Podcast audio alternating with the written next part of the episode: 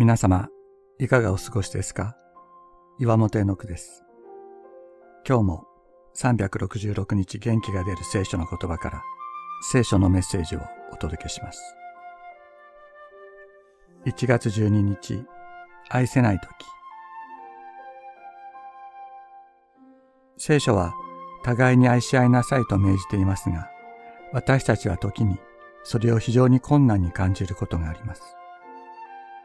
私たちは自分を傷つけた人、傷つけ続ける人と同じところにいることができず、聖書の言葉を守りたい自分と守れない自分の間で心が分裂してしまったりするのです。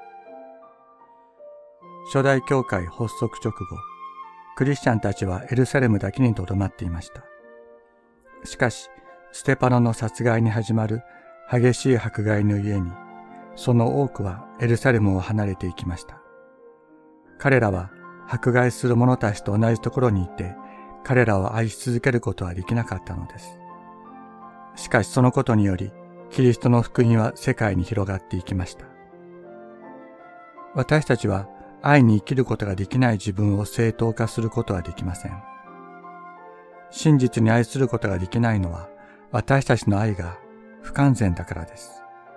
私たちが神の愛を持っていないからです。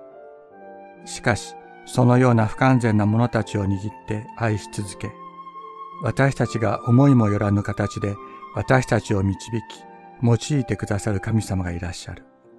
神様の見業が行われていく。これも事実なのです。